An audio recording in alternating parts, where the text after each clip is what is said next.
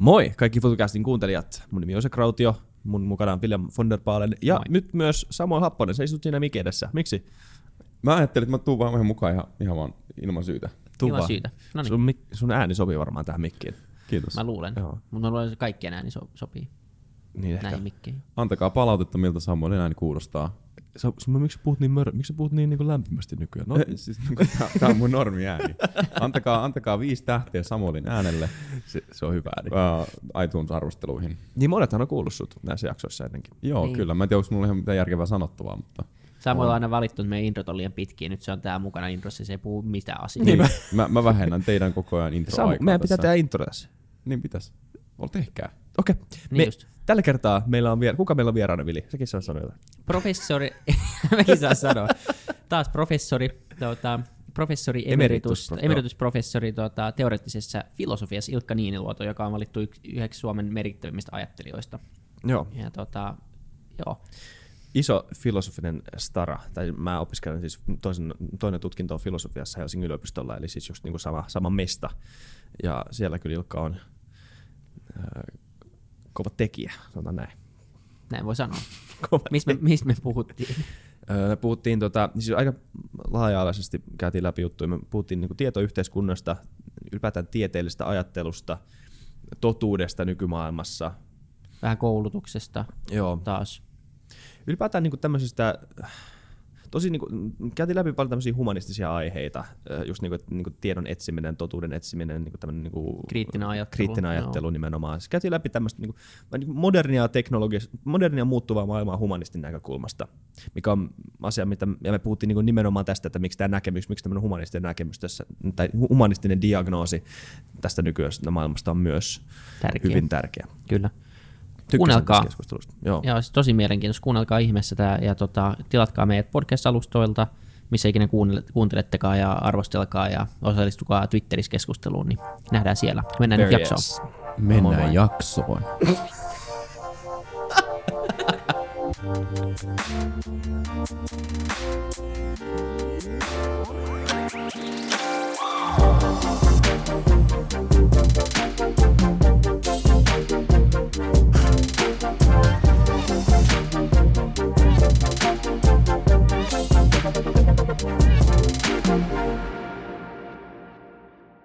Terve kaikki FutuCastin kuuntelijat. Jälleen jakson parissa täällä Kalastaman studiolla. William von der Paalen istuu mun kanssa taas täällä. Moi. Moi. Sä aina nyökkäilet. Tää on, nyökkäilen. tää on podcast. Mä en opi vielä. Tämä on vasta jakso joku 30 tai jotain, niin tää on tota, mä opin hitaasti. Kaikki kuuntelijat aina miettii, että missä se ju... Mä nyökkäsin. No joo, e- e- eikö se kuulu mukaan?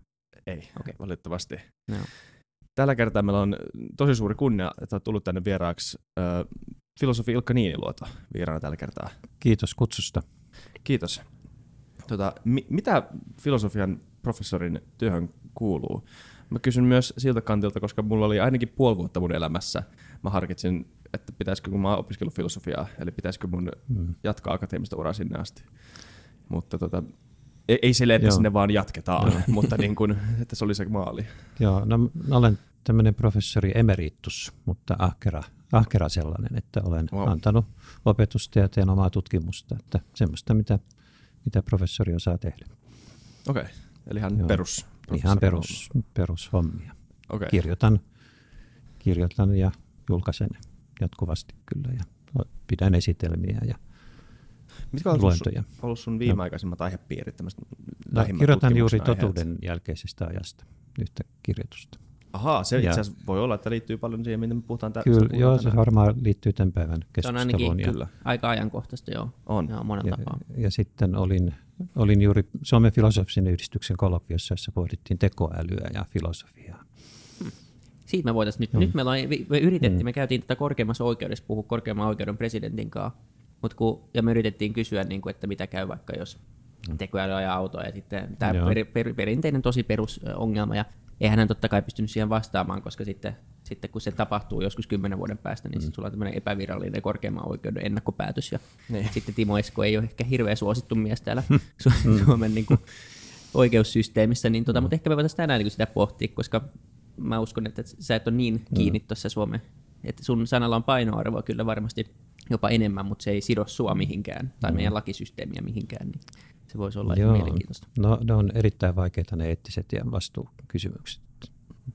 Joo, just niin. No, no tos, ja siis ylipäätään tämä, että nyt joudutaan ensimmäistä kertaa jotenkin välineellistä ajattelemaan filosofiaa tai eettistä filosofiaa, että, sitä pitää, mm. että se pitää jotenkin il, ilmaantua jossain tämmöisessä niin kuin eri, erinäisessä te, siis tekoälyssä nimenomaan. Että pitää oikeasti ohjelmoida joku tietty, nyt pitää valita. Nyt pitää tehdä valinta jostain tietystä eettistä Niin ja meidän pitää valita, että annetaanko me päätösvaltaa näille mm. niin, se myös, niin.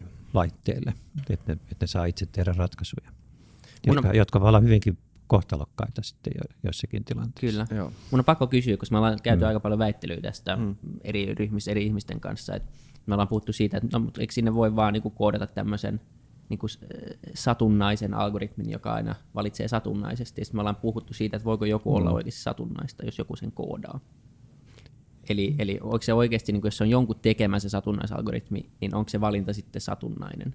mm. niin kuin ihan oikeasti. Ky- kyllähän meillä on sellaisia satunnaislukugeneraattoreita, jotka, jotka täyttää aika hyvin semmoisia satunnaisuuskriteerejä, mutta en, en tiedä, onko se tuohon tekoälyyn hyvä, hyvä ratkaisu, että siellä kuitenkin sen koneen pitäisi pystyä päättämään, päättämään semmoista asioista, jotka, jotka voi vaikuttaa ihan ihmishenkiinkin autolaajossa. Että meidän, pitäisi, meidän pitäisi osata rakentaa jonkinlainen eettinen koodisto tälle – järjestelmälle, Joo. paitsi että se pystyy niin kuin, niin kuin havaitsemaan ympäristöä ja huomaamaan siinä kaikki relevantit seikat, niin sitten se pitäisi nopeasti tehdä päätöksiä, mihin, mihin ohjataan, voiko, voiko ajaa jonkun, jonkun eläimen tai ihmisen päälle.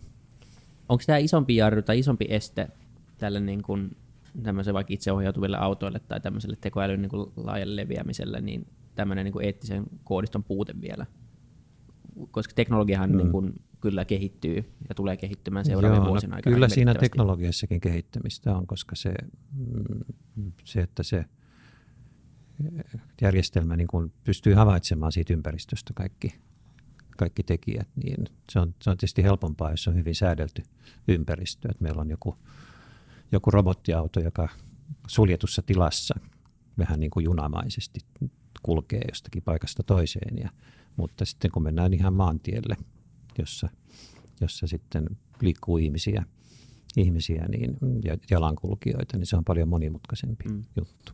Mutta jos katsotaan tulevaisuuteen, mm. jopa siis ihan lähitulevaisuuteen, niin eikö ole riskiä siitä, että me jäädään vähän kiinni housut kintuissa, että kun teknologia kuitenkin on kehittymässä, tämä trendi on, on ihan selkeä, eli että ei, en, en epäile, etteikö niin kuin ehkä kymmenen vuoden kuluttua jo olisi, ihan olisi tarvetta jonkunnäköiselle eettiselle koodistolle edes jossain niin kuin ihan alkukantaisessakin tekoälyssä. Joo, kyllä siitä nyt keskustellaan jo liikenneministeriönkin piirissä, ja Saksassa on tehty aika pitkälle tämmöisiä määrittelyjä, okay. minkä, minkälainen se koodisto voisi olla, olla mutta kyllä se, kyllä se hyvin keskeneräistä on. Joo. Ja kyllä mä uskon, että siinä, siinä tarvitaan filosofiaa, koska mm. mm jotta me voitaisiin koodata joku eettinen ohjelmisto koneelle, niin meillä pitäisi olla joku käsitys itsellämmekin, mikä se oikea eettinen ratkaisu olisi eri tilanteissa. Siinähän on se pelottava puoli kanssa, tai, tai se voi olla, voi olla, että tämä ilmentyy ongelmana, mm.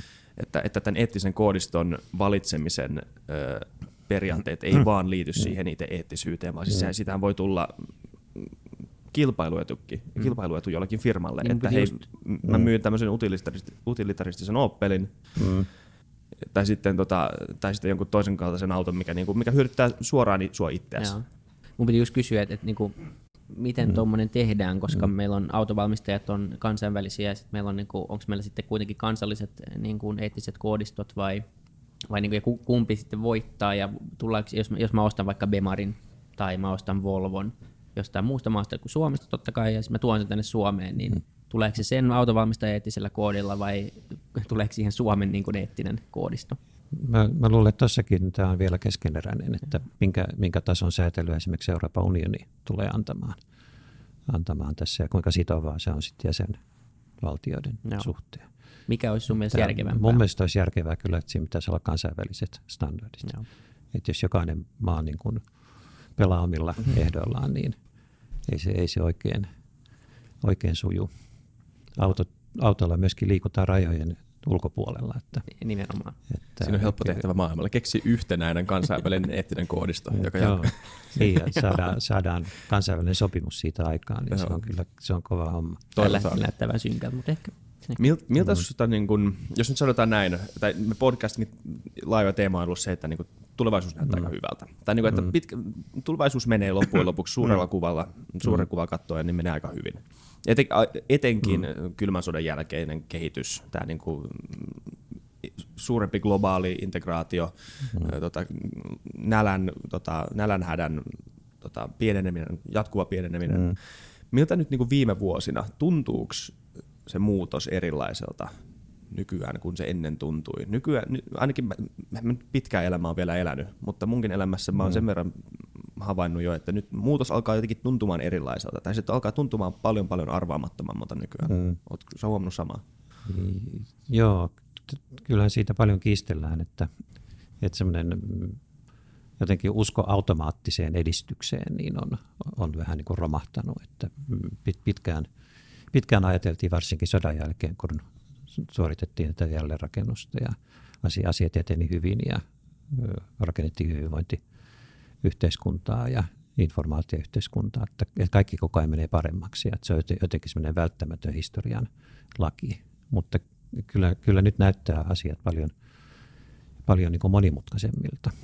Ja mm, et, et toisaalta kyllä on, on paljon, paljon todistusaineistoa siitä, että maailmassa on menty parempaan suuntaan. Että Hans Rusling julkaisi, julkaisi tämän faktojen maailmankirjan, joo. jossa hän tilastoilla näyttää, että terveys ja eli elinolosuhteet ja monet, monet muut tekijät on, on kansainvälisesti parantunut.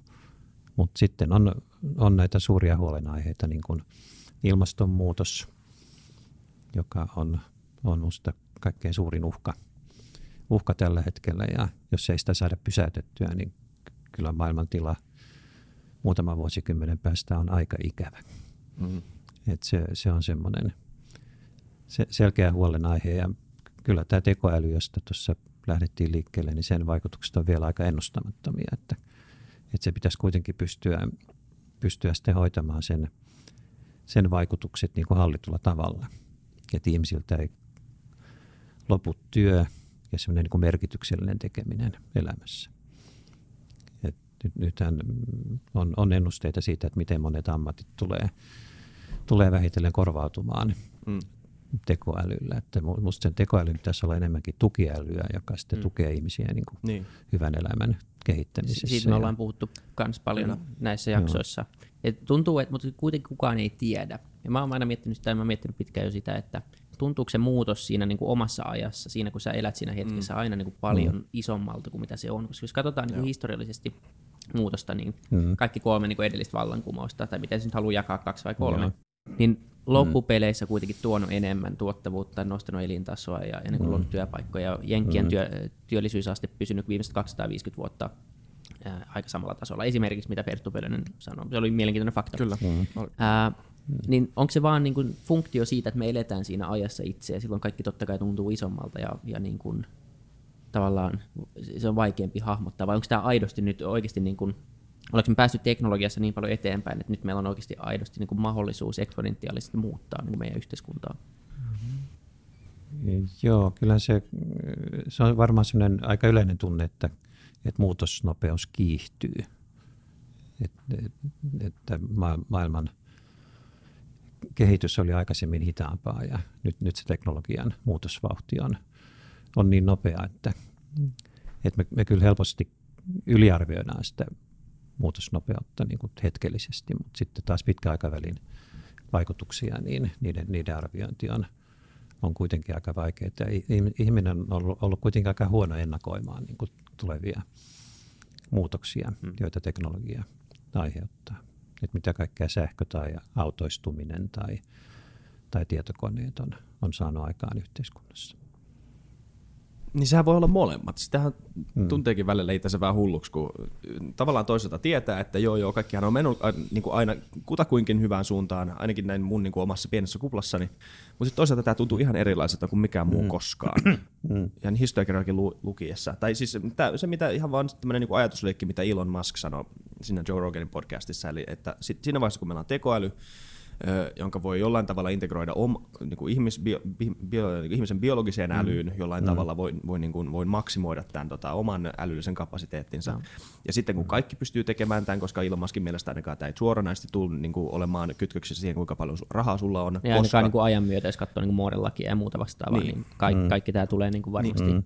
Se johtaa siihen, että periaatteessa että meidän planeetalta ihmiskunnan tulevaisuus tulee olemaan sen kollektiivisen halun summa, koska niin kuin tämä kapasiteetti ajatella ja kapasiteetti toimia ja määritellä ja päätellä ja kaikkea tulee olemaan niin älyttömän suuri, että periaatteessa kontrolli maailmasta tulee olemaan mm.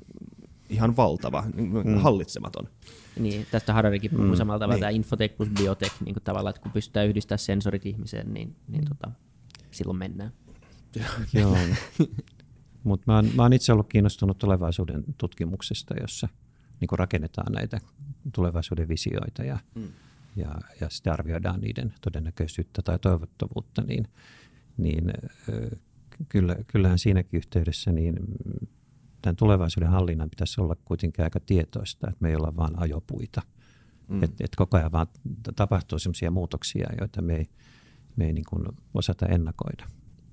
Et, et se tulevaisuuden hallinta, sen pitäisi olla jotenkin suunnitelmallista, että me mm, asetamme toivottavia tulevaisuuksia ja sitten mietitään, että millä keinoilla niihin, niihin päästään. Et mua, mua vähän häiritsi, kun täällä oli pari vuotta sitten oli, oli, oli tämä MITin guru, guru näissä tekoäly- ja työasioissa, sinne Björn Wolfson, joka piti yliopiston juhlasalissa esitelmän siitä, miten, miten ammatit muuttuu ja pari 30 vuotta menee, niin, niin suuri osa ammateista on, on hävinnyt. Ja sitten sanoi, että sen, sen jälkeen pitää ruveta miettimään, että miten, miten sitten, kuka maksaa verot, miten hyvinvointi jaetaan ja, ja mitä hyvää elämää keksitään ihmisille, jotka ei enää tee töitä.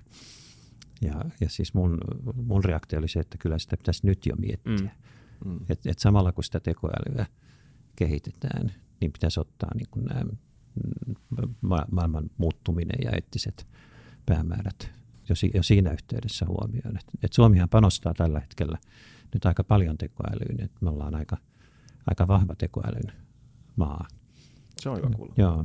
Ja meillä on se kansallinen tekoälyohjelma muun muassa. Meillä on kansallinen ja- tekoälyohjelma ja sitten yksi näistä ö, uusista lippulaivoista juuri annettiin Helsingin yliopiston ja Aalto-yliopiston tekoälyohjelmalle. Että, et ky- kyllä Suomessa panostetaan ja kyllä meillä tekoälyn kehittäjät on, on kyllä tiedostanut myös, että siihen liittyy nämä arvo- ja etiikkakysymykset. Mutta siinä, siinä nyt tätä filosofian panosta kyllä, kyllä niin. tarvitaan, koska siihen syntyy aika paljon semmoisia niin uuden tyyppisiä kysymyksiä, joita ei ole aikaisemmin tarkasteltu. Onko sulla tiedossa tämä Risto Linturin Joo. tekemä raportti? Joo. Oletko käynyt läpi sen? Mä en oikeastaan käynyt sitä läpi, mutta hän, hän on kyllä tämmöinen visionääri. Että Joo. Ja meillä oli aika älyttömän mielenkiintoinen keskustelu. Se oli ihan kanssa. Joo. tosi siistiä keskustelua. Tai siis, Joo. tai siis, Joo. ja siis siinäkin on just, just tämä, missä me puhuttiinkin. Eli, siis, eli tämä tulevaisuuden, se, se utopia, missä, no, utopia, utopia, mutta siis se, se, se skenaario, missä Risto Linturi kuvaa meidän, meidän olevan tulevaisuudessa, no, sehän on, se on monella tavalla toivottava. Sehän on se välivaihe. Se on se siirtymävaihe, mistä me usein ollaan puhuttu. Just niin. Mikä, mikä todennäköisesti on se ongelmallinen, jopa niin kuin suuresti ongelmallinen. Ja jo nimenomaan sitä kannattaisi, sitä kannattaisi miettiä jo nyt. Miksi miettiä myöhemmin? Miksi Niin. jättää miettimättä? Ja me mietitään aika paljon mm. kuitenkin tässäkin podcastissa ihan niin kuin ymmärrettävästi syystäkin Suomea, ja me ollaan kuitenkin aika edistyksellinen maa niin kuin monessa asiassa, mutta se välivaihe voi olla niin kuin, tavallaan ne erot ja, ja kuilut voi kasvaa aika paljon niin kuin mm. johonkin kehitysmaahan tässä seuraavien 15 vuoden aikana. Ja se niin kuin mahdollisuus, että mihin se johtaa niin kuin konflikteihin tai muuhun vastaavaan, mm. etenkin kun meillä on tämä ilmaston lämpeneminen tässä niin kuin Joo. isona konfliktin ajurina Kyllä. taustalla, niin se on mitä mä pelkään itse. Että se on niin kuin 10-15 vuotta, että jos me ei saada oikeasti ilmastonmuutosta pikkuhiljaa haltuun, niin, niin Saharan alue ja, ja niin kuin siinä ympärillä ja pikkuhiljaa Välimerenkin alue, niin mm. alkaa olla niin kuin aika semmoista seutua, missä, missä ei voi asua enää. Sitten samaan aikaan me voidaan elää täällä semmoisessa hyperteknologisessa kuplassa ja kaikki on aika hyvin, niin semmoinen ei tule niin kuin vetelemään. Mm, Joo, niin. kyllä jos jo Etelä-Euroopasta tulee asu- asumiskelvoton tai viljelykelvoton ja, ja alkaa suuri niin kuin kansainvaellus kohti pohjo- pohjoista, jossa, jossa olosuhteet on ainakin väliaikaisesti vähän paremmat, niin, niin kyllähän se niin kuin mullistaa tämän koko Euroopan poliittisen elämän. Ja, et kun jotkut niin kuin elättelee sellaista toivetta, että Suomessa ruvetaan viljelemään viiniä, et, ja tänne tulee jotakin kivoja uusia lajeja, niin se on, se on musta kyllä aika sinisilmästä Kyllä. ajattelua, että, että jos maailma muuttuu kaoottiseksi ja, ja mm, elin, elinkelvottomaksi suurella alueella, niin merenpinnat nousee ehkä, ehkä mm, metrikaupalla, niin ky- kyllä meidän elämä, elämä on aika tavalla tuhottu siinä vaiheessa. Ja mun mielestä Al Gore heitti, että se on miljardi ihmistä, jotka joutuu liikkumaan omasta mm. elinpaikastaan ennen niin. 2050. Tai oliko se tämän vuosisadan aikana? Oho. Tämä tuplatsekka, mutta siis niin kuin sille kuitenkin suhteessa niin kuin todella lyhyen ajan sisään. Että ei sillä ole väliä, että onko se Joo. 80 vai 50 vuotta. Että se on kuitenkin niin kuin merkittävä. Niin kuin, et meillä on ehkä kiire tästä. Ja siis me ollaan kyllä aika paljon puhuttu ilmastonmuutoksesta tässäkin podcast-sarjassa, Joo. mutta, mutta siitä ei voi puhua mun mielestä ihan liikaakaan. Mm. Mm. Totuuden jälkeinen Mm. maailma. Joo. Tota, en mä tiedä, voisiko se aloittaa silleen, että miksi nykyään, miksi, miksi, miksi modernista ajasta, niin miksi 2019 vuodesta, 2010-luvusta ylipäätään on vaikea tehdä semmoista tiettyä aika, aikalaisdiagnoosia niin kuin edellisajoista. On helppo, tai suht helppo määrittää, milloin postmodernismi lähti Ranskassa liikkeelle ja, ja näin, näin edespäin. Mutta miksi, miksi Joo. on niin vaikea hahmottaa nykyään, minkälaisessa maailmassa me eletään? Tai onko tämä totuuden jälkeinen aika nimenomaan se, missä me ollaan? Joo, no siitähän nyt aika paljon kiistellään, että eletäänkö me totuuden jälkeistä aikaa vai ei. Ja, mm. ja kommentaattorit on vähän, vähän eri mieltä siitä asiasta. Mun mielestä sillä käsitteellä on kyllä ihan selkeä sisältö. Että, ö, ja kommentaattoreiltakin on ehkä ollut se totuuden käsite vähän, vähän hukassa. Et mä itsekin näen, että, että tämän mm, 1900-luvun uusi, uusi informaatioyhteiskunta ja sen kyljessä tapahtunut postmodernismin kehitys niin on, on luonut sitä maaperää. Että ei, ei se totuuden aika tarkoita vaan, vaan sitä, että presidentti Trump Niin. valehtelee monta kertaa päivässä. Että vaikka se on semmoinen niin havaittava piirre siinä, siinä ja että Brexit-äänestys perustui, perustui valheisiin ja, ja mm, että niin kuin vale, valehtelun kulttuuri on levinnyt mm. politiikassa. Ja, ja sitä, sitä on tietysti aina ollut, että nämä, tämän, tämän käsitteen kriitikot yleensä kiinnittää huomiota siitä, että, siihen, että kyllähän nyt niin kuin poli, politiikassa on petkutettu vastustajia jo, jo niin kuin historian alusta lähtien, että se ei ole niin kuin uusi, uusi asia ja uuden ajan, uuden ajan politiikassa Machiavelli suositteli vastustajan hämäämistä ja petkuttamista ja meillä, meillä on propagandan ja indoktrinaation historiaa niin kuin mm, vuosisatojen ajalta. Et, et siis se totuuden, mikä on se totuuden jälkeisen ajan edeltävä ikään kuin Mm. ihanne aika. Niin, Täyden totuuden niin, aika. mu- Musta se ei ole se, se totuuden aika ei tarkoita sitä, että olisi joskus vallinnut sellainen aika, että kaikki puhuu totta. Niin, niin. Et, et sellaista ei ole, ole koskaan ollut, mutta, mutta kyllä meillä on ollut, ollut Euroopassa semmoinen valistuksen ihanne, johon kuuluu totuuden arvostaminen.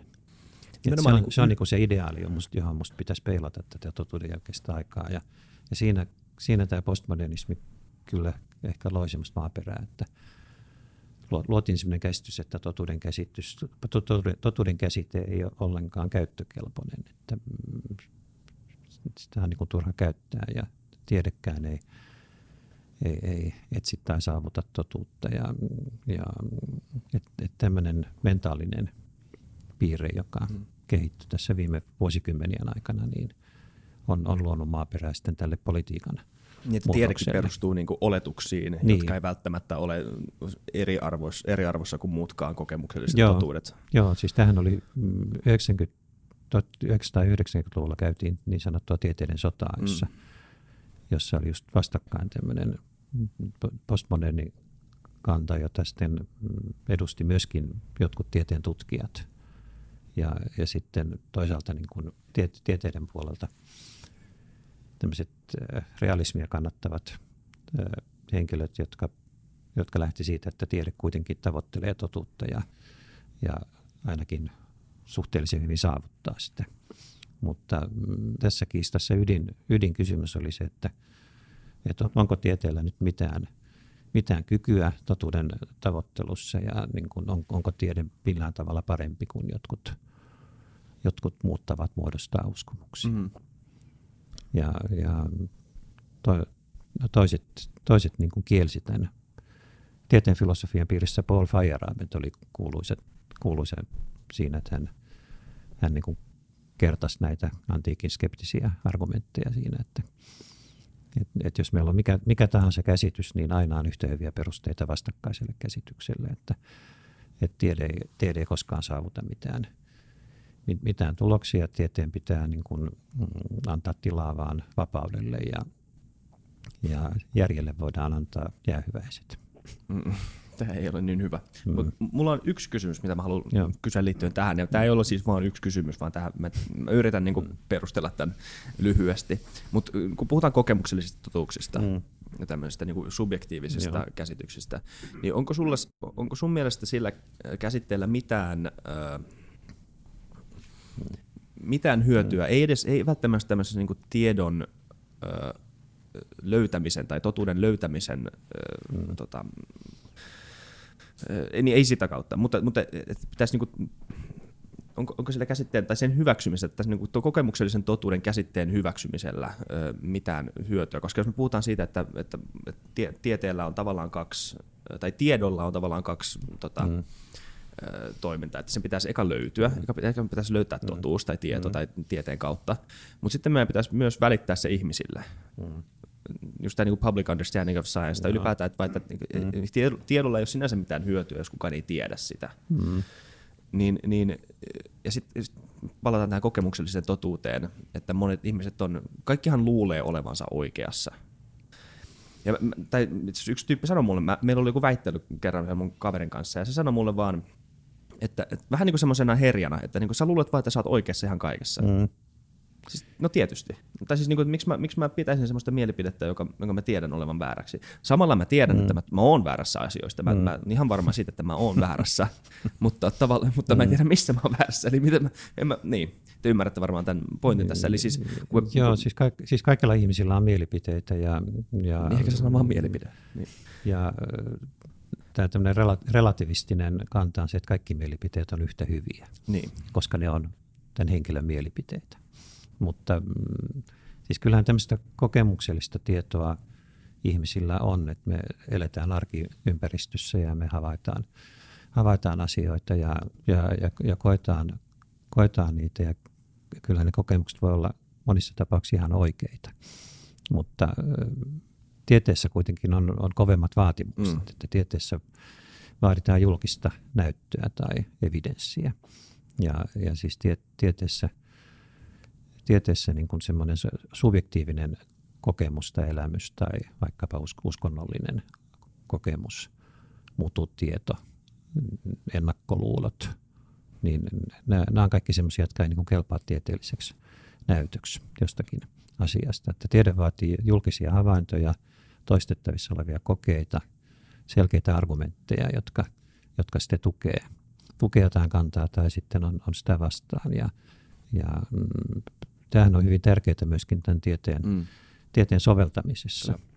Et, et silloin kun mm, halutaan niin kun käyttää tieteellistä tietoa päätöksenteossa, niin se pitää voida kommunikoida päätöksentekijöille, päätösten valmistelijoille. Ja, ja silloin sen pitää olla juuri semmoista, joka on, on niin sitä tiedeyhteisön parasta viimeisintä tietoa. Mutta tieteen totuudethan ei ole tämmöisiä lopullisia tai, tai mm, tiede on, on, on tämmöinen itseään korjaava kriittinen järjestelmä. Että kaik, kaikkia tieteellistä tietoa voidaan aina, aina uudelleen arvioida ja kysyä, hmm. kysyä, että pitääkö se paikkansa ja tieteen edistys on sitä, että aikaisempia tuloksia jatkuvasti tarkennetaan ja, ja, ja parannetaan, täydennetään.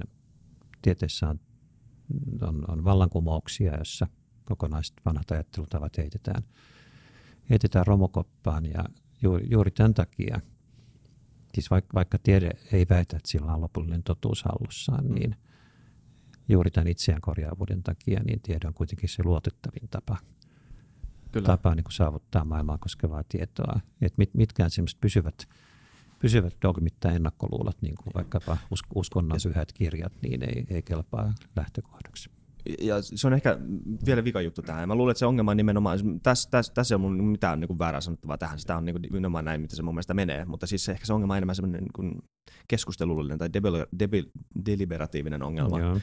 Että, että, että mi, mi, jotenkin sitä on niin, niin kuin, semmoisessa tilanteessa, että, että, että jos mä kerron mulle, jos mä, jos mä oon kertomassa jollekin toiselle jonkun, jonkun tiedon, jonkun totuuden, jonka mä tiedän tie, tieteelliseksi mm. totuudeksi, mm. niin, niin miten sen saa välitettyä, etenkin niin kuin nyky, nykypäivänä, kun nämä ihmisten välit on niin kireät, tai erilaisten niin kuin poliittisten puolien välit on niin kireät, miten, se, miten semmoisen totuuden saa välitettyä jollekin toiselle ilman, että se tuntuu niin kuin mm. suoralta hyökkäyksestä mun omaa totuutta kohtaan?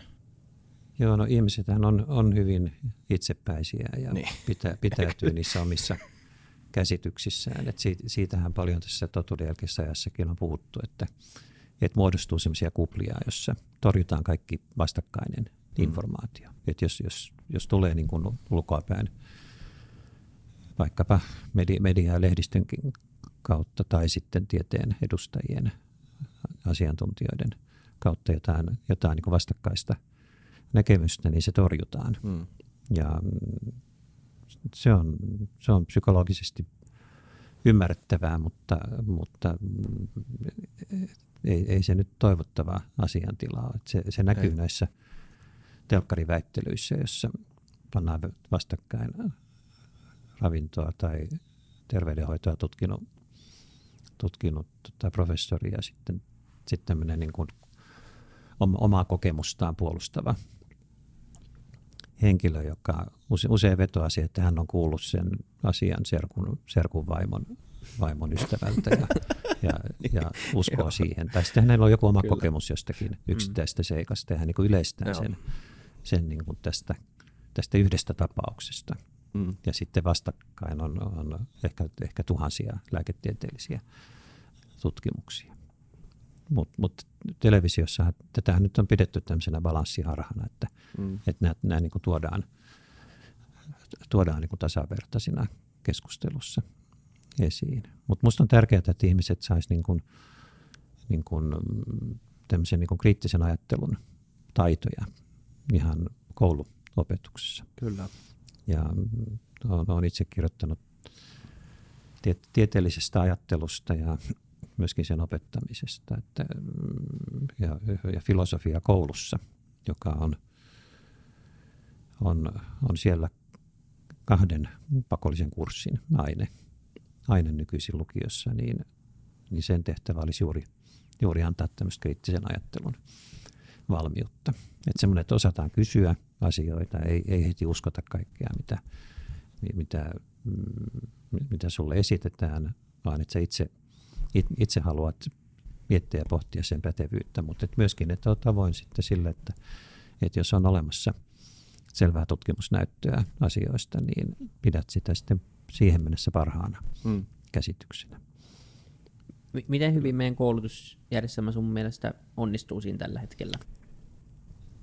Tota, ö, ei, ei se nyt kovin, kovin hyvin onnistu. Että, että nythän lukion osalta, joka kuitenkin on meidän yleissivistävän koulutuksen runko vielä, vielä niin minusta lukion pitäisi antaa semmoinen vahva, vahva yleissivistys oppilaalle, joka sitten tukee tätä niin kuin kokonaisvaltaista maailmankuvaa ja, ja, ja sitä kautta myöskin sitten antaa näitä kriittisen ajattelun valmiuksia.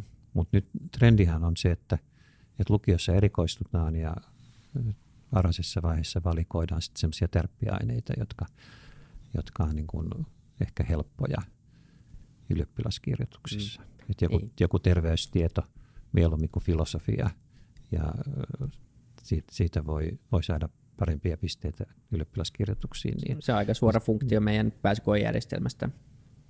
Joo, se liittyy tuohon pääsykoejärjestelmään. Et siinähän nyt sitten mm, kehitettiin tämmöistä pisteytyssysteemiä, ja, mutta et filosofia nyt ei saanut kovin suuria pisteitä oikeastaan missään, vaikka mun mielestä filosofian voi väittää olevan niin kuin, niin kuin keskeinen lukio-aine juuri tämän kriittisen ajattelun. Ja varsinkin enemmän ja enemmän tulevaisuudessa, kun nämä kysymykset menee aika abstrakteiksi varmaan ja semmoinen puhdas teknologiaosaaminen ei välttämättä enää riitä. Mä oon aina pitänyt vähän mm. hauskana sitä ajatus siitä, että me opetetaan kriittistä ajattelua ja totuuden kritisoimista, tai niin kuin faktojen niin kuin oikeasti tarkastelemista, ja sitten meillä on kuitenkin meidän järjestelmä on se, että sun, sulla on 30 ihmistä huoneessa, sun eteen tulee mm. joku autoritiivinen henkilö, joka kertoo sulle totuuksia, mm. joka perustuu johonkin yhteen oppikirjaan, joka on valittu ja tai ei ole päivitetty aika pitkään aikaan. Mm. Ja mä väitän, että suurin osa ihmisistä, jotka istuu siinä mm. niin kuin luokkahuoneessa, niin ottaa sen totuutena ja lähtee mm. sieltä. Et sehän niin kuin koko se, se meidän, niin kuin, miten se on rakennettu se, se niin kuin tilanne, niin ei tue mm. niin kuin kriittistä ajattelua. Et jos mä olisin, tai se olisi kiva, jos opettaja tulisi huoneeseen ja sanoisi, että muistakaa sitten, että tarvitse uskoa sanaakaan, mitä mä sanon. Tai ainakin mm. muistakaa, niin kuin, että voi olla vaihtoehtoisia niin kuin totuuksia, mm. tai ei, ei totuuksia, mutta vaihtoehtoisia niin kuin kulmia tähän asiaan, etenkin vaikka historian tunnilla tai, tai niin tämmöisessä mm. aiheessa, jossa ei niin absoluuttista mm. tieteellistä näyttöä. Joo, siis tärkeää on kyllä, että meillä on sellaisia oppikirjoja, jotka on niin päivitetty sen tieteen kehityksen mukaisesti, että, että oppikirjojen sisältöä uusitaan jatkuvasti, kun tiede, tiede etenee. Että siinä siinä niin kuin, että ne tarjoaa semmoisen hyvän, hyvän taustan. Mutta että kyllä, kyllä hyvän opettajan pitää pystyä niin kuin herättämään semmoista keskustelua ja ajattelua oppilaissa. Joo. Ja myöskin kysely, kyselyhalua ja niin kuin, niin kuin tukea semmoista, semmoista, että oppilaat itse, itse kysyy, koska sitten, sitten kun sä kysyt ja mietit, että miksi asia on näin, niin sä punnitset sitä näyttöä ja evidenssiä ja, ja se, se tuo sitä kriittisyyttä. Et mun, mun omana opiskeluaikana koulussa, niin tämä ei ollut kyllä mitenkään tavallista, että opettajat olisi suosinut tämmöistä keskustelua.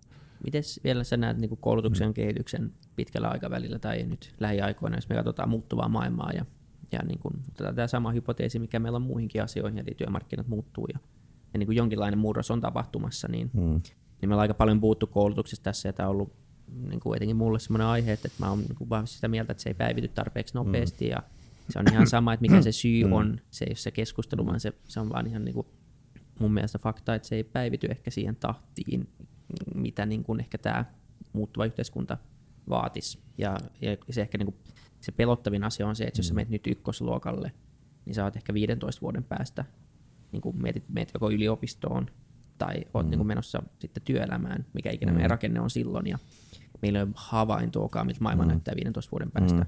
Totta kai niin kuin, tietyt rakenteet on varmaan ihan samoja, mutta aika paljon tapahtuu 15 vuodessa. Ja aika kuitenkin niin kuin, mm. samalla lailla me opetetaan kuin esimerkiksi mua, kun mä menin ykkösluokalle paljastetaan 17 vuotta sitten. Mm. Joo, siis nykyiset lukialaiset tulee olemaan työelämässä tuonne 2070-luvulle asti ja mit, mitä me tiedetään siitä, mitä on 2070-luvulla, miten ilmastonmuutos on vaikuttanut, miten tekoälyn kehitys on muuttanut maailmaa. Että, että niin kuin siinä mielessä se ennakointi ja tämmöinen koulutustarpeen arviointi on aina ollut jäljessä. jäljessä että se, siinä on tehty paljonkin virhearvioita sitten, miten, miten maailma, maailma tulee, tulee kehittymään. Ja tämä on Tämä on varmasti myöskin huolestuttava asia tämän ammatillisen koulutuksen piirissä. Et meillähän tehtiin nyt suuri ammatillisen koulutuksen uudistus, mutta en, en nähnyt, en ehkä seurannut tarkkaan, mutta en, en nähnyt, että siellä olisi pohdittu tätä kysymystä siitä, että miten tekoäly tulee ne ammatit mullistamaan. Että mit, mitkä niistä nyt, nyt ammattiopistoissa annettavista koulutuslinjoista on sellaisia, jotka tulee, tulee mullistumaan jatkossa. Et enemmän keskusteltiin lukiosta ja sitten itse parissa puheenvuorossa korostin tätä lukion yleissivistävää tehtävää, että, että lukion pitäisi kuitenkin antaa se laaja-alainen pohja, joka sitten tekee mahdolliseksi sen, että, että osaa niin kuin itse etsiä tietoa ja arvioida sitä. Ja tulevaisuudessa voi joutua vaihtamaan ammattia ja omaa erikoisalaansa moneenkin kertaan. Tämä on myöskin haaste sille, sille niin kuin koulutuksen jälkeiselle ammat, niin kuin aikuiskoulutukselle, että miten, miten ihmiset osaa siellä, siellä uudelleen orientoitua. Et siihen on nyt vähän herätty Suomen koulutuspolitiikassa, että nostettiin tätä aikuiskoulutuksen asemaa myöskin yliopistojen rahoitusmallissa ja että yliopistot saa siitä enemmän, enemmän vastuuta, mutta mm, ei se nyt tarkoita sitä, että kaikkien pitäisi sitten suorittaa uudet tutkinnot, vaan, vaan sitä, että pitää pystyä niin kuin aika nopeastikin oppimaan ihan uusia, uusia asioita. Ja silloin tämä niin kuin kyky, kyky oppia, etsiä, etsiä tietoa ja arvioida tietoa, muodostaa itse, itse tiedollisia kokonaisuuksia, niin on, on se paras, mitä koulutus voi, voi tarjota. Ei, ei se, että oppii muistamaan Siperian joet tai, tai Paavalin kirjeet, niin kuin mun, mun kouluaikana osattiin ulkoa tämmöisiä. Kiitos, tämä oli niin kuin, ah, niin, kerrankin. Kyllä, mm. tämä oli hyvä kuultavaa. Mm. Eikö sä puhut tiedon tota, etsimisen taidoista, niin puhut nimenomaan tiedon etsimisen mm. periaatteista enemmän kuin taidoista, koska mm. nykyään tiedon etsiminen on puhtaasti vain sitä, että mä oon tehnyt pari kertaa tämän jaksonkin aikana, vaan googlannut mm. jotain juttuja. Onko nimenomaan se, että millä periaatteilla me etsitään tietoa ja millä periaatteilla otetaan tietoa tai sisäistetään tietoa? Ei. Ja mitä tämmöisiä periaatteita Joo. on? Joo, no tämähän nyt liittyy tähän, tähän mm, in, informaatiokumoukseen, mikä meillä on internetin Joo internetin kautta, että, että internethän on niin kuin tavallaan valtava kirjasto ja arkisto, jossa on valtava, valtava määrä informaatiota, jota, jota sitten voidaan hakea eri, erilaisilla tavoilla, mutta, mutta se, mm, se informaatio ei ole niin kuin siinä yhteydessä perusteltua. Että se vastuu jää sille vastaanottajan harteille sitten tai korvien, korvien väliin, että vastaanottajan pitää niin kuin ymmärtää se informaatio, että mitä sieltä tulee, niin pitää ymmärtää sen merkitys ja osata myöskin arvioida, että kuinka uskottavaa ja luotettavaa se on. Ja, ja tämä on, on sellainen ongelma, mitä oikeastaan siinä tämmöisessä informaation haussa, haussa niin kuin, mm, ei, ei kovin, kovin helposti ole, että me ollaan, me ollaan näiden hakukoneiden armoilla. Aika paljon Googlella on joku algoritmi, algoritmi joka sitten mm, kun, kun haet jollakin hakusanalla, niin syöttää vähän erilaisia asioita eri ihmisille, vähän riippuen siitä, mitä, mitä ne on aikaisemmin, aikaisemmin hakeneet. Ja, ja vastaanottaja pitäisi pystyä niin kuin sitten, sitten arvioimaan, että onko, onko se onko se niin kuin paikkansa pitävää. Että mulla on itselläni yksi huono, huono kokemus. Että mä tapasin, mä olin silloin yliopiston kansleri ja tapasin yliopiston tilaisuudessa Yhdysvaltojen suurlähettilään ja googlasin verkkosivuilta, että mikä hänen nimensä on, koska ne vaihtui siinä vaiheessa aika usein ja ne ei ollut päivittänyt niitä sivujaan. Mulla oli tänne, tälle henkilölle väärä, väärä nimi. Okay. Joka oli aika, aika kiusallista, ja, mutta ei, ei sitä niin kuin sieltä, sieltä sivulta pystynyt identifioimaan. Että onko, sä onko nää... sen empiirisen kokeen kautta ja kysyit nimeä. Ja... Joo, no se tuli nyt siinä ilmi, että mulla oli, mulla oli väärä nimi siinä. Se oli aika, aika kiusallista, että se on mun elämän suuria munauksia. Että, niin. että, että tämmönen, Sattuuko se olemaan Bruce Orek? Ei ollut Bruce Orek. Ei, ei ollut, okay. ei. ei. Bruce Orekin tapasin sitten useita useita kertoja. Mainio, mainio mies, mutta, oh. mutta, mutta, mutta tuohon nyt liittyy se, että siis tämä internetin informaatio on, on tietysti aika usein oikeata tai totuudenmukaista. Ja Wikipedia, joka on semmoinen moderni tietosanakirja, on niin yllättävän luottava. Joo. Kiitos tästä. Lähde. Niin, siis tästä mä, lähde. Mä, mä itse kirjoitin aikanaan tietosanakirja artikkeleita ja niin kuin arvostan sitä, että miten jotkut Wikipedia-artikkelit on, on sitten kollektiivisesti tuotettu, että niissä on, niissä on aika uskottavaa, uskottavaa tietoa, mutta olen nähnyt kyllä erittäin huonojakin Wikipedia-artikkeleita. Et, et niissä voi olla, olla myöskin virheitä ja puutteita, että, että ei, ne, ei ne nyt aina ole, aina ole onnistuneita, mutta että valtava määrä sieltä löytyy, kun, kun, kun osaa etsiä. Mutta oikeastaan se, mikä siellä on kaikkein tyypillisintä, mitä, mitä saa sen hakukoneen kautta, on semmoinen ikään kuin metatieto siitä, että joku henkilö on joskus jossakin sanonut näin ja näin. Mm. Ja mm, tämä on tämmöinen historian tutkijoiden tyypillinen ongelma, että, että kun löytyy erilaisia dokumentteja ja lähteitä, jossa, jossa kerrotaan, että tämä henkilö on sanonut näin ja näin, niin sitten pitää suorittaa lähdekritiikki siitä, että mm, onko tämä dokumentti luotettava, että onks, on, onko todella ollut näin, mutta sitten toinen kysymys on se, että onko, onko se, mitä se henkilö siinä lähteessä tai dokumentissa sanoo, niin onko se totta vai ei. Ja se on niin kuin ihan eri, eri kysymys. Ja mm, et, en, en osaa arvioida, mitä, mit, miten paljon tästä tämmöisestä metatiedosta sitten sisältää niin kuin totuuksia niin. ja miten paljon siellä on harhaanjohtavaa. Et mä aikanaan, aikanaan 80-luvulla, kun Suomeen tuli tämä niin sanottu Information Society-buumi, ja mm, puhuttiin siitä, että nyt siirrytään uuteen informaatio yhteiskuntaan tai tietoyhteiskuntaan, niin sillä, sillä tarkoitettiin oikeastaan sitä, että, että sähköinen viestintä yleistyy, entistä enemmän tapahtuu, tapahtuu siis sähköistä kommunikaatiota ihmisten välillä ja sitten tietokoneet yleistyy. Ja tietokoneessa on valtava määrä dataa ja sitten se data käännettiin Suomessa sanalla tieto joka minusta oli harhaanjohtava käännösvirhe, koska se data voi olla ihan mitä tahansa, tahansa merkkejä, joilla ei tarvitse olla edes totuusarvoa. Ja se voi olla, olla virheellistä tai totuudenmukaista tapauksesta riippuen.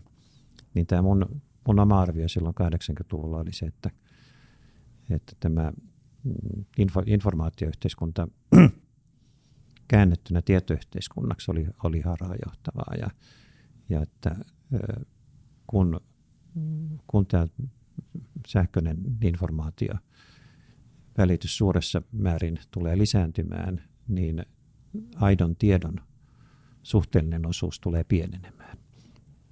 Et, et siitä huolimatta, että, että tiede koko ajan kasvaa sillä tavalla, että uusia artikkeleita ilmestyy eksponentiaalinen, eksponentiaalisesti kasvava määrä – että kyllä, kyllä siis tämä totuudenmukainen tieteellisesti perusteltu tieto myöskin kasvaa nopeasti, mutta että tämä mun, mun arvio silloin, silloin 80-luvun tilanteessa oli se, että kaikki, kaikki muu viestintä ja informaatiokohina kasvaa vielä nopeammin.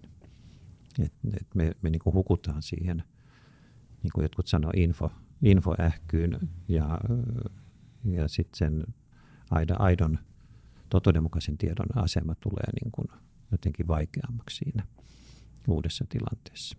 Niin, niin. Ja, ja tämä oli, tämä oli vähän ennen internetin keksimistä. Internet keksittiin sitten pari vuotta myöhemmin ja, ja sehän, sehän niin kuin toi sitten tämän valtavan informaatiotulvan, tulvan, että kukaan ei osannut arvatakaan, että miten, miten, miten suuri se on. Mä muistan, kun tuli ensimmäiset tietokoneet joku Commodore 64 koti, kotikoneeksi. Ja sitten kaikki ihmettelivät, että mitä, mitä näillä tehdään näillä tietokoneilla. Ja, ja sitten suositeltiin, että perheenäiti voi tallentaa sinne koneeseen, koneeseen kun ruokalistan siitä, että mitä on tarjottu eri vieraille, kun on pidetty kutsuja. Että tämä on sellainen hyödyllinen muistiinpano väline. Mutta silloin ei osattu kuvitella, että sitten avautuu tämmöinen – niin kuin informaatiovaltameri, niin kuin mm. internet, josta voi niin kuin lähteä hakemaan, hakemaan sitä. Et, et tietysti oli, olihan siihenkin aikaan kirjastot ja arkistot olemassa, mutta että se, että se tietokone oli, oli se väline, jolla, jolla niihin pääsee, niin, niin ei, ei sitä 80-luvulla vielä oikeastaan, oikeastaan arvattu. Ja sitten se, että mm, se, että tämä kehitys vähitellen myöskin johtaa siihen, että, että itse asiassa mm, niin kuin politiikan kentällä sitten yleistyy tämmöinen valehtelukulttuuri, että, että siis tietoisesti epätosien väitteiden välittäminen tulee, tulee niin kuin muodikkaaksi, niin emme sitäkään kyllä arvannut etukäteen. Mutta sitä informaatiota on niin käsittämättömän paljon. Ja mun mielestä, no. onko se siellä 7 prosenttia mun mielestä internetissä on indeksoitu, se kannattaa tupla tsekkaa, mutta siis se on tämmöinen niin vastaavanlainen, mm. tosi pieni mm. niin kuin prosentti mm. kaikista niin kuin informaatiosta, mm. mitä on ylipäätänsä niin kuin jotenkin järjestetty. Sitten Joo. siellä on niin kuin tämmöinen tulva kaikkea. Mutta me, me eletään semmoisessa mm. ajassa tuntuu, että tätä informaatioähky, Joo. ja sitten meillä on sukupolvi jo itse kuulun, jolla on, on niin kuin todella vaikea niin kuin ehkä keskittyä ja niin kuin, ei, mm. se ei saa yleistää, mutta aika niin kuin nopeasti haluaa saada tietoa tai niin kuin tämmöinen instant gratification niin kuin sukupolvia. Me mm. haetaan meidän uutiset meidän Facebook-fiidistä tai jonkun muun somen fiidistä. Sitten samaan mm. aikaan tuntuu, että nyt olisi mm. tärkeämpi kuin koskaan mm. pystyä ajattelemaan kriittisesti. Joo. Ja nämä niin vetää ihan eri suuntiin nämä asiat. Niin mitä muuta kuin, että joo, oot koulussa, totta kai mä samaa mieltä siellä, mm. mitä sitä opettaa, mutta mitä niin kuin yksilö voi tehdä, mitkä sanot jo, että pitää verifioida, niin kuin missä dokumentti tulee ja sitten mitä joo. siellä on sanottu. Joo. Mutta tavallaan musta tuntuu, että ei ihmiset tätä mm. tee. Mä tiedän, mä mm. itsekin mä luen jotain Facebookista ja sitten mä katsoin, että tuossa on joku otsikko, jos pitää varmaan paikkaa, sitten mä menen eteenpäin. Mä avaa sitä, mä en katso mikä se on. Ja mm. sitten mä vähän jälkeenpäin että vitsi, toi on niin tyhmää mutta se on niin, mm. niin vaikea, kun me eletään semmoisessa niin kovatemposessa, tai niin me luullaan, että me eletään super kovatemposessa yhteiskunnassa, missä kaikkeen, mm. kaiken pitää tapahtua nopeasti, niin onko se vaan se, mm. että pitää pysähtyä ja oikeasti tehdä nämä rutiinicheckit ja yrittää niin kuin vähän tuppatarkistaa, etenkin jos on tar- niin kuin tärkeää tietoa?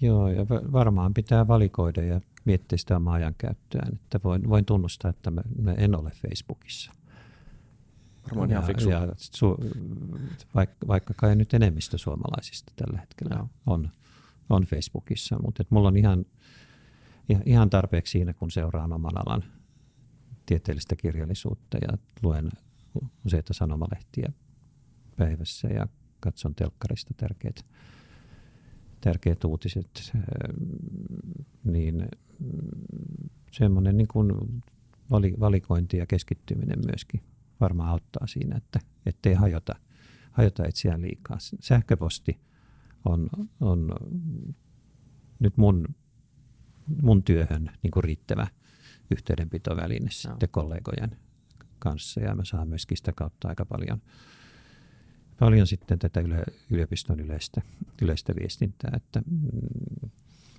vaikka, vaikka varmaan nuoremman sukupolven näkökulmasta sähköposti on toivottoman vanhanaikainen yes. väline, mutta mm, et sekin, sekin voi olla kyllä semmoista ähkyä se, että on, onneksi nykyään yliopistollahan on aika, aika hyvät nämä filterit, joilla eliminoidaan niin kuin turhia sähköpostiviestejä. Mm. Että vähän, vähän helpotetaan tuntuu vähän siltä, että, sulla on se, joo, joo. Niin, tuntuu vähän siltä, että niinku sitä, sitä dataa on niin paljon, että niitä Lego-palikoita on maassa niin paljon, että, että totuus ei enää ole välttämätöntä, vaan että niistä palikoista mm. saa rakennettua semmoisen mm. omanlaisen tota, maailman ympärilleen, jo, joka, joka riittää, tota, riittää ihan hyvin. Jos, jos sä pystyt luomaan semmoisen pikkukivan maailman itsellesi niistä Lego-palikoista ja elät siinä ja elät normaalia mm. elämää ja ehkä ei se, ole, ei se ole yksilölle mikään ongelma loppujen lopuksi, on vaan niin kuin, sehän on päinvastoin vaivalloista monelle ihmiselle niin kuin alkaa oikeasti ottaa selvää tuossa informaatiomyrskyssä mm. totuudesta. Joo, mutta pitäisi harmillista. kuitenkin pitäisi pystyä niin kuin toimimaan ammatissa ja niin pitäisi. pärjäämään Kyllä. sitten työelämässä, niin Kyllä. se vaatii kuitenkin tiedollisia valmiuksia. Kyllä. Joo, ja siis, ja siis onhan se ihan kamala joo. tilanne, semmoinen, missä niinku totuus ei enää merkitse, totuus ei mm. ole enää itseisarvo asia. Ja, ja luot sä, mm. ja tota, jos puhutaan, mä paljon aikaa meillä vielä on jäljellä, mutta haluaisin kysyä vielä, että mm. tota, jos niin fi- filosofian tärkeys tai ylipäätään humanistisen mm. tieteiden tärkeys, kun mm. me ollaan, nyt on ollut ihan järkyttävä teknologinen kehitys, mikä on siis on ainakin nuorinen mä oon kasvanut tässä mukana ja mun, mun mielestä pysynyt tosi hyvin mu- mm. mukana tässä ja niin kuin, tuonut niin paljon hyvää maailmalle. Mutta mut, mut siinä ohella tämmöinen niin ihmismielen öö, ihmismielen ehkä vähän väärä sanottu, mutta niin kuin ihmis, ihmisen, käsit, ihmisen käsityksen kehitys, ihmisen ymmärryksen ja eettisen kehityksen käyrä ei ollut samanlainen. Mm. Oletko samaa mieltä tästä ja näet, että sillä olisi tarvetta, että tätä pitäisi kehittää? Joo, siis minusta humanistisilla tieteillä on kyllä erittäin suuri merkitys tälle meidän meidän ajalle. Et mä kirjoitin pari vuotta sitten Tuomas Heikkilän kanssa pienen, pienen kirjan tai oikeastaan pamfletin humanistisen tutkimuksen arvosta. Tuomas oli silloin Suomen Rooma-instituutin johtaja ja sillä tavalla niin kuin itse, itse klassikko ja keskiajan historian tutkija, tutkija ja perus, perushumanisti. Siinä mielessä ja minä, minä taas niin kuin filosofina kiinnostunut kriittisestä ajattelusta ja arvokeskustelusta ja sen, sen tyyppistä asioista, niin ky, kyllä me yritettiin niin kuin monella tapaa argumentoida sitä, että miksi, mik, miksi humanistinen tieto on tärkeää, että toisaalta meillä on, meillä on niin kuin kaikki, kaikki se, mikä koskee niin kuin menneisyyttä ja sen tulkintaa, niin siinä humanistit tekee, tekee valtavasti työtä kulttuuriperinnön tallentaminen ja säilyttäminen ja tulkinta. Humanistia tarvitaan niin kuin ymmärtämään ihmistä ja siinä mielessä tätä nyky, nykyhetkeä, että missä, missä me eletään, minkä, minkälaisia, minkälaisia ihmiset on ja mi, mihin ihmiset kykenee. Ja sitten, sitten niin kuin humanistinen perspektiivi koskee myöskin arvoja ja sitä, että miten, minkä, minkälaisia vaihtoehtoisia maailmoja tai tulevaisuuksia me voidaan, voidaan hahmottaa. Ja mm, kaikkiin näihin niin kuin humanistinen tutkimus, siis tämä men, mennyt, nykyinen, tuleva, niin an, antaa joitakin, joitakin avaimia. Ja, ja siinä mielessä täydentää, täydentää tätä luonnontieteiden näkökulmaa, joka, joka minusta on myöskin tärkeä. Kyllä minusta luonnontiedekin kuuluu sivistykseen, vaikka joskus toisin, toisin ajatellaan, että, että ei humanistit voi monopolisoida sivistystä, vaan myöskin tieto siitä, miten, mit, mit, mitkä on luonnonlait ja miten, miten luonto on kehittynyt ja miten, miten maapallon kestokyky, kestokyky niin kun pystyy kantamaan tämän tyyppisen elämänmuodon, niin kyllä ne on edelleen myöskin niin kuin tärkeitä kysymyksiä. Sitten tarvitaan tämmöistä tieteiden välistä yhteistyötä Joo, luonnontiede, humanismi akselilla. Että mä oon itse aloittanut matematiikan opiskelijana ja, ja sitten siirryin filosofiaan, että mulla on, mulla on niin kuin myöskin omien opintojen kautta tämmöistä jonkin, jonkinlaista tuntumaa sinne matemaattis-luonnontieteelliselle puolelle. Ja mä oon aina, aina ollut sitä mieltä, että, että tämä niin, kuin se niin sanottu kahden kulttuurin kuilu on, on semmoinen, joka pitää pystyä ylittämään. Et, et, ja si, siinä on ennakkoluuloja molemmin Joo. puolin. Kyllä.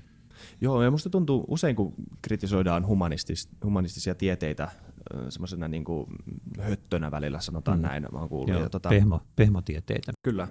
Ja, ja se on, se on se, tämä, tavallaan mä ymmärrän sen ajatusharhan jollain tas, tasolla, koska, koska yleensä se, yleensä se, mitä sa, humanistisista tieteistä saa irti, ei ole semmoista niin kuin välitöntä empiiristä sun edessä olevaa tietoa, vaan se on enemmän mm. se, mikä vaikuttaa siihen sun käyttöjärjestelmään, se mitä mm. kautta sä näet kaiken muun, se miten sä kehität sen sun oman ymmärryksen siitä, sen sun lähtö, ymmärryksellisen mm. lähtökohdan mm. siitä, mitä sä havaitset. Ja, ja sitä on vaikea vaikeampi huomata tai käsittää, ja niitä muutoksia on vaikeampi öö, mm. tavallaan mitata. Mm. Ja sitä me ollaan paljon puhuttu just tästä, niin että miten, miten yksi, yksi näistä niin modernin maailman, tai ainakin tämän muutoksen havaitsemisen tai kontrolloimisen mm, vaikeuksia on ollut tämä, että miten me niin kuin, meidän, meidän, meidän barometrit ei ole vaan vielä mm. tarpeeksi päivittyneitä. Tai me ei vaan vielä, me tiedetään mitä me halutaan tavallaan, mutta sitten me ei tiedetä miten me mitataan tullaksemme sinne, minne me halutaan tulla. Joo, mm.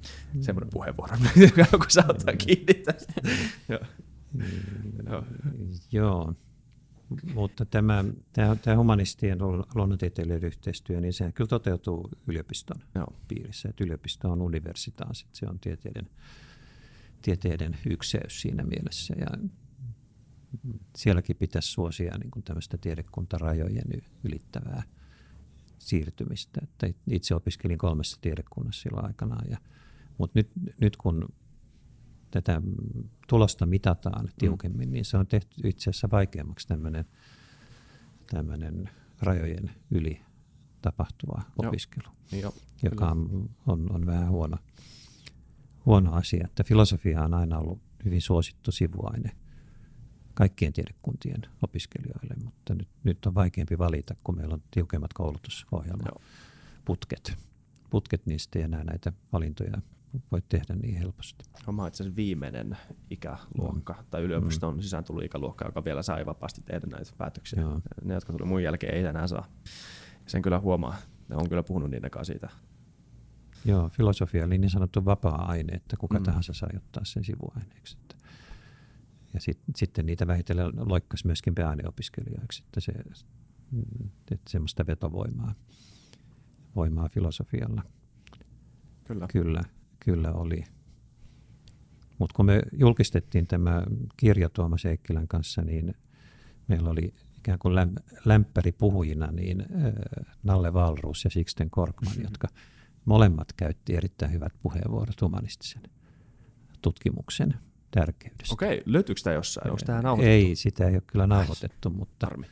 Valruus puhui tästä amerikkalaisesta liberal arts-traditiosta, että, että, että siellä, siellä niin kuin on, on nämä liberal arts collegeit, jotka antaa tämmöistä humanistista yleis, yleissivistystä ja hän, hän piti sitä kyllä tärkeänä. Ja kyllä meillä on esimerkkejä myöskin niin kuin talouselämän piiristä, että ihmisillä voi olla – olla niin kuin perushumanistin koulutus, mutta heistä tulee hyviä yritysjohtajia. Jorma Kaimia esimerkkinä. No, tässä me ollaan puhuttu paljon mm. tässä podcastissa, mm. ottanut toistuvasti esimerkiksi sen äh, Iso-Britannian niin juristit, jotka on lukenut mm. historiaa tai musiikkia tai muuta kyllä. vastaavaa. Ja siis tämähän olisi ehkä niin kuin tulevaisuudessa kyllä se reitti, koska niin kuin sä puhuit ammattikorkeakouluista mm. ja, mm. ja tästä erikoistumisesta, niin se on niin kuin varmin tapa luoda rakennetyöttömyyttä, jos maailma muuttuu. Niin. Kyllä. Ää, niin rajusti kuin se ehkä muuttuu, vaikka ei se muuttuisikaan niin rajusti. Se riittää, että se yksi työ katoo. Ja sitten sulla on niin se, mm. se työryhmä tai niin kuin ammattiryhmä, joka on taas tämän niin kuin kouluttautumisen edessä. Tuliko sulla muuten Vilja semmoinen lämmin mm. hytin äsken tuosta? Mm. Jep, molemmat on FutuCast vieraat. Tuli pieni. pieni. Tuli Me ollaan saatu oikeita ihmisiä. No. Joo, mutta tämä humanistien niin kuin, hyödyllisyys, kun usein ajatellaan, että, että sitä ei niin kuin oikein rahassa voi mm. mitata, niin mun, mun paraatiesimerkki on se, että, että 1800-luvun humanistiprofessorit Helsingin yliopistossa niin rakensi Suomen. Siis tämä meidän identiteetti mm, pohjautuu niin. Niin kuin Snellman, Topelius Joo. ja, ja kumppanit Kastreen, jotka niin kuin rakensi Suomesta kansakunnan, jolla on oma, oma historia, kirjallisuus, kansanrunous, Kyllä. Se, ne oli kaikki humanisteja ja, ja et Suomi, Suomi on tämmöinen sosiaalinen konstruktio, joka, joka, joka niin kuin, rakennettiin niin kuin humanistisen tiedon Joo, siis tämä ei varmaan tiedä Suomen historiasta, että se on niin oikeastaan niin kuin erilaisten taiteilijoiden, nimenomaan humanistien, Joo. kirjailijoiden Joo. Niin kuin luoma Joo. käsite tämmöisestä niin kuin maasta ja sen kulttuurista. Siis Joo. ei tietenkään luoma Joo. siis ihan niin kuin tyhjästä. Mutta, ei sitä mutta, tyhjästä luotu, että olihan, olihan siinä ainekset niin, olemassa. Kai, että mutta... Lönnrot pani Kalevalan kasaan niin kuin kerä, keräämällä runo, vanhoja runoja, mutta, mutta, mutta se oli aktiivinen, mm. Aktiivinen operaatio, mikä oli se suomalaisuusliikkeen tapa rakentaa kansakuntaa. Ja, ja siihen on sitten yhdistynyt se, että luonnontieteet ja lääketiede ja muut on, on rakentanut niin kuin muita sektoreita. Kyllä. Ja, ja taloustieteet. Että, että Suomen, Suomen menestystarina kuitenkin perustuu hyvin paljon eri, eri tieteenalojen työhön. Joo, ja niin yliopistolla, joo, ja yliopistolla on ollut, ollut niin kuin ehkä, ehkä suurempi merkitys tässä kansakunnan rakentamisessa Suomessa kuin melkein missään muualla. Mm. Nyt mä en muista, kuka se oli näistä kolmesta, jonka sä mainitsit, joka sanoi, että Suomen menestys nimenomaan liittyy sivistykseen eikä mihinkään luonnonvaraan. Tai joo, se oli, se oli Topelius, Topelius joo, joo. Kyllä.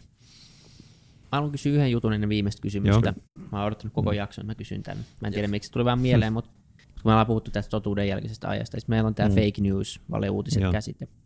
Ja tämä on yksi monista asioista, joka mua häiritsee, mutta mutta voidaanko me sitä kutsua niinku fake news, niinku news-asiaksi? Jos sulla on niinku uutinen ja se on valhe, niin onko se uutinen? Ja sehän on valhe. Et, mm. Annetaanko me liikaa tavallaan niinku siinäkin anteeksi sillä termillä, että hei, on tämä uutinen, mutta se on vaan niinku fake-uutinen. Mm. Et, et, mistä tämä on tullut tämmöinen termi, mutta mun mielestä se ei niinku pidä paikkaansa mitenkään.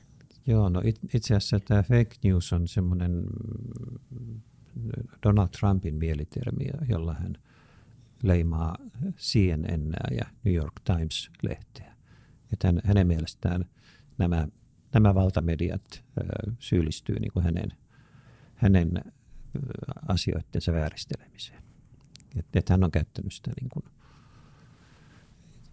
itse, itse, tämmöiseen tarkoitukseen, mutta että kyllä sitten muutkin, muutkin käyttää sitä, että jos meillä on MV-lehti tai, tai joku, joku muu, joka julkaisee perättömiä uutisia, niin se on tämmöinen fake, fake media, niin kuin vale, valemedia, joka, joka niin kuin elää sillä, että se produsoi virhe, virheellisiä, virheellistä uutisaineistoa, mutta se elää myös sillä, että niin, sillä on kysyntää, että ihmiset, ihmiset on valmiit ikään kuin maksamaan semmoisesta informaatiosta. Ja siinä, siinä minusta kriittisen ajattelun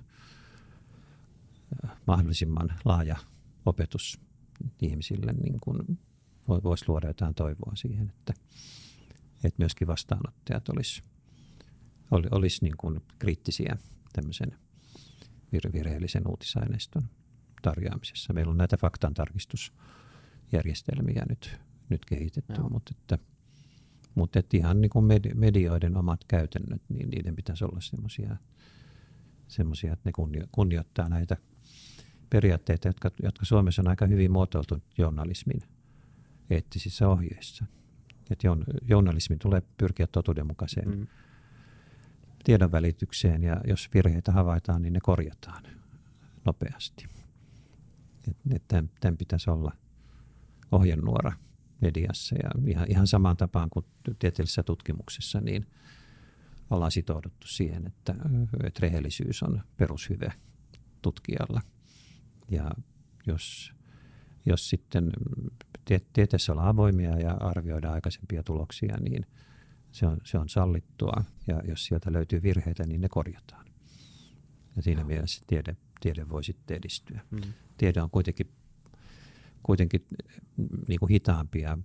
Tietysti on enemmän aikaa niin kuin harkita niitä väitteitä. Että median yksi ongelma on se, että se on niin nopeata. Mm. Mm. Pitää, pitää tehdä niin kuin reaaliajassa, uutiset pitää syöttää, syöttää niin kuin julkisuuteen mahdollisimman nopeasti, mutta et, et samalla sitten pitäisi olla niin kuin se, se niin kuin totuudenmukaisuuden henki siellä takana koko ajan, että pyritään siihen – totuudenmukaiseen viestintään. Mä, olin, mä kuulin Jessica Aro, tämmöinen toimittaja, mä kuulin hänen puheenvuoron viime viikolla siitä, kun hän oli tutkinut Venäjän trollitehtaita, tämmöisiä siis tehtaita Joo. tai niin kuin isoja mm. rakennuksia, missä Joo. oikeasti ainoa funktio on, että ihmiset istuu ja kirjoittaa näitä mm. valeuutisia Joo. tai valheita mm. ja levittää niitä. Ja niin kuin, mitä nähtiin esimerkiksi Jenkkivaaleissa vai nähtiinkö, no mm. siitä, sitä tutkitaan vielä, mutta tavallaan, tai ollaan nähty nyt, että, mutta tämmöistä trollailua niin kuin, tapahtuu aika lailla rintamalla, mm. aika järjestelmällisesti, ja hän oli sitä tutkinut mm. ja joutunut sitten näiden trollien kohteeksi, ja MV-lehdessä, mm. muun muassa vain MV-lehdessä, niin 260 valheellista artikkelia oli julkaistu hänestä niin kuin tosi Jaha. lyhyen ajan Joo. sisään. 260. Mm-hmm. Mutta tämä on niin kyllä aika iso ongelma. Joo, toi on ongelma, ja semmoisia arvioita on myös nähnyt, että, että nämä vale, valeuutiset sitten Facebookissa leviää niin kuin helpommin kuin – tavalliset Joo. uutiset. Että jos ne on jotenkin, siis valeuutisia voi rakentaa sellaista dramatiikkaa, joka tekee niistä kiinnostavia Nimenomaan. ja sitten sen takia niitä, niitä ihmiset sitten panee, panee myöskin eteenpäin. Just niin. Meillä on viimeinen kysymys, joka on kysytty kaikilta vierailta. Mm. Se on tota sellainen, että mikä olisi sun yksi iso unelma maailmalle tai, tai Suomelle? Semmoinen asia, kun se toteutuu, niin maailmasta tulee parempi paikka.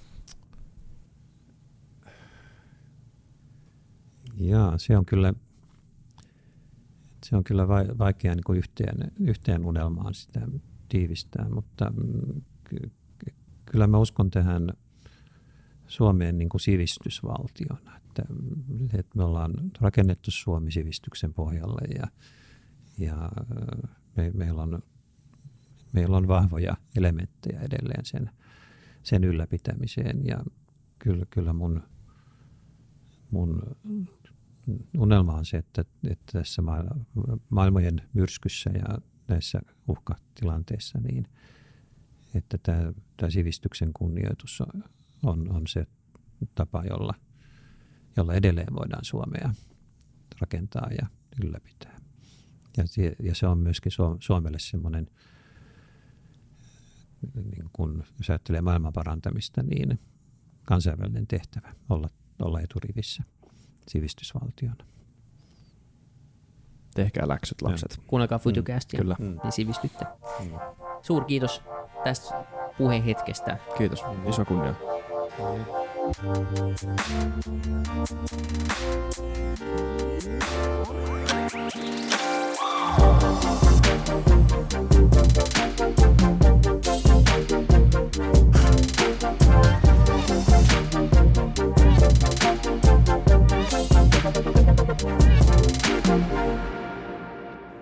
Kiitti kaikille kuuntelijoille, yhteistyökumppaneille ja FutuCastin koko tiimille.